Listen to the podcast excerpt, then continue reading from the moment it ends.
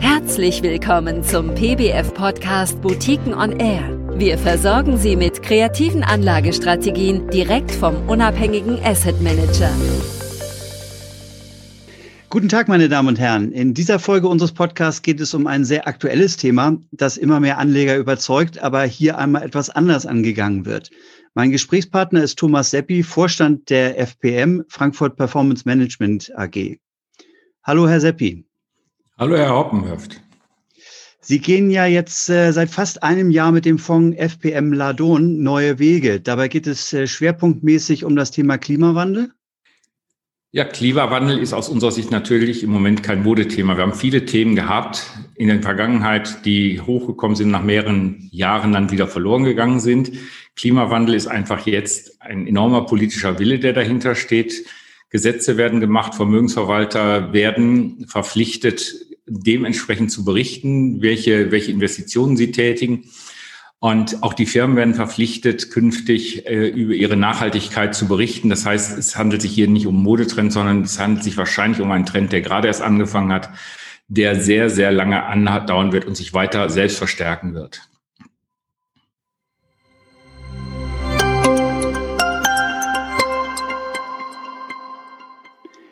Sie setzen dabei aber nicht wie viele andere einfach auf Unternehmen mit niedrigem CO2-Fußabdruck, wenn ich das richtig verstanden habe.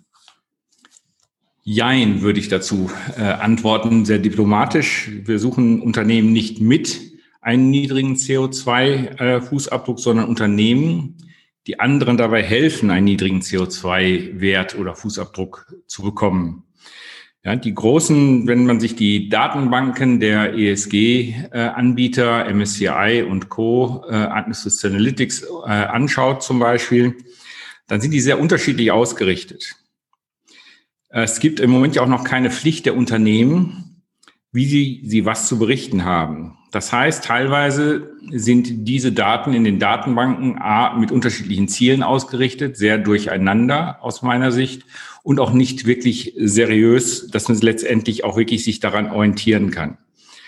Ja, zudem kommt aus meiner Sicht noch hinzu, dass mehrere Datenbankanbieter sich mit ETF-Anbietern zusammengeschlossen haben, um dementsprechend passive Produkte zu produzieren. Ich sehe darin gewisse Interessenskonflikte, die aus meiner Sicht nicht dem Klimawandel oder dem Kampf gegen den Klimawandel dienen.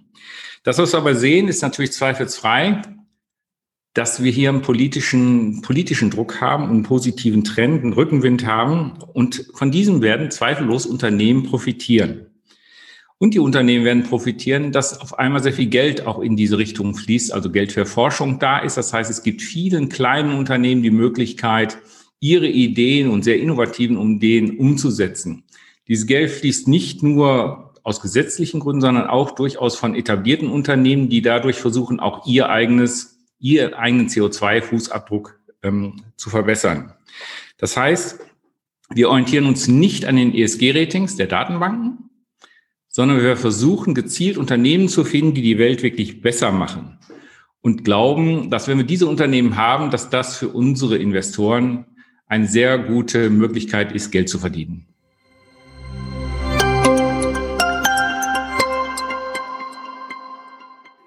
Das ist ja eine etwas andere Herangehensweise. Deswegen die Frage, könnten Sie uns vielleicht auch ein, zwei Beispiele geben für Unternehmen, in die Sie investieren?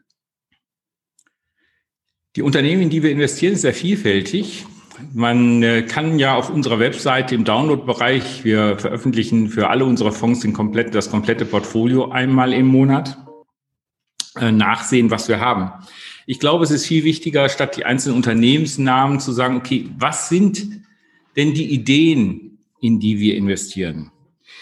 Wir investieren zum Beispiel in Unternehmen, die bei Goldminen das Gold mit Enzymen statt mit Säure aus dem Gestein rauswaschen. Oder die Enzyme einsetzen als Zuckerersatz in der Lebensmittelindustrie. Wo Kunststoff mit Enzymen zum Beispiel komplett aufgelöst wird. Oder Kunststoffe komplett wieder recycelt werden können. Wir haben Unternehmen, wo Strom unter und über dem Wasser gewonnen wird. Es gibt Lösungen, dass neben dieser Stromgewinnung auf dem Wasser zum Beispiel, kann man auf Talsperren einsetzen, verhindert, dass die Talsperre zu schnell verdunstet. Ein Thema, was letztendlich wir hier in Deutschland auch haben. Wir haben Unternehmen, die ihre Lebensmittel, ihre Felder abdecken und letztendlich die Lebensmittel darunter schützen und dabei Strom generieren. Und wir haben in Unternehmen natürlich das große Thema auch Wasserstoff. Es gibt viele kleine Unternehmen mit innovativen Modellen, an denen sich zum Beispiel auch große Unternehmen wie BASF bei Quantafull oder Norsk Hydro bei Hydrogen in Norwegen beteiligt haben. Und wo aus unserer Sicht diese Idee in sehr gute Ideen fließt. Unsere Kunst, also die Firmen gibt es sehr vielfältig. Unsere Kunst ist natürlich mit unseren Werkzeugen hier die guten Ideen und die guten Unternehmen herauszufiltern. Wir sehen zum Beispiel, dass die Technologien, die dort entstehen, auch ein großes Potenzial haben. Wenn wir uns überlegen, wenn wir alle elektrisch fahren wollen, dann ist das Thema erneuerbare Energien und Wasserstoff, was im Moment an Größenordnung genannt wird am Markt, viel zu klein. Also ich habe die Erwartung, dass der Bereich viel, viel größer wird als das, was im Moment am Markt gesprochen wird.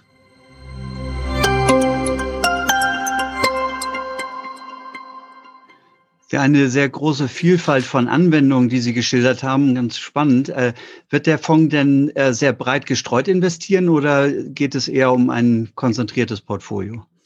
Das ist von verschiedenen Komponenten abhängig. Wir sind ja eine kleine Boutique. Das heißt, wir haben den Ansatz, dass wir auch mit jedem Unternehmen 1:1 sprechen. Das heißt, unsere Kapazitäten sind sicherlich begrenzt, dass wir nicht mit 100 Unternehmen sprechen können. Also der Fonds wird sicherlich nicht ganz breit aufgestellt werden. Es gibt aber sicherlich Marktbewegungen, wie wir sie zum Beispiel im Wasserstoff gesehen haben in den letzten Monaten, wo die Kurse sehr schnell angestiegen sind, wo viele Anleger versucht haben oder mehrere Anleger versucht haben, in enge, inliquidere Aktien reinzukommen. Wenn wir diese Marktsituation haben, gehen wir natürlich hin und versuchen, den Fonds etwas breiter aufzustellen, um schlichtweg Volatilität aus dem Fonds herauszunehmen und Gutes für unsere Investoren zu tun. Und man muss sicherlich sehen, dass einige dieser Ideen, in die wir auch investieren, erst am Anfang stehen. Und wenn die einschlagen würden, wovon wir ausgehen, dann werden diese Aktien sehr viel größer werden und dann wird der Fonds sicherlich damit wachsen und der Fondspreis damit auch wachsen.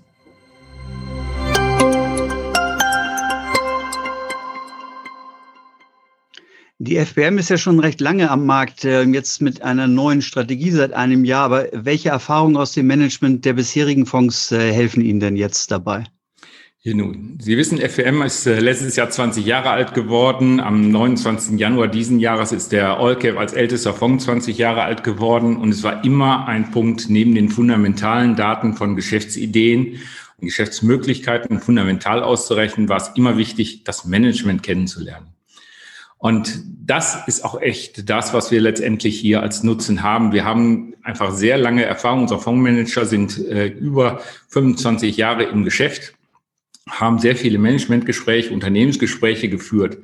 Und alleine das Gefühl, ob ein Management integer ist oder nicht integer ist, führt sicherlich, wenn es nicht integer ist, nicht zu einem Investment in so eine Firma.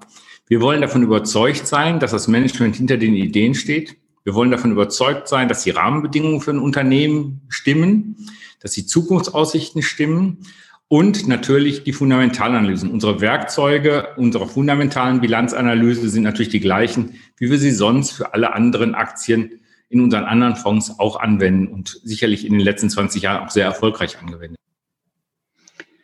Ja, vielen Dank, Herr Seppi, für Ihre Ausführungen. Das hat uns einen ganz guten Einblick erstmal in die Anlagestrategie des Fonds gegeben. Dankeschön. Sehr gerne.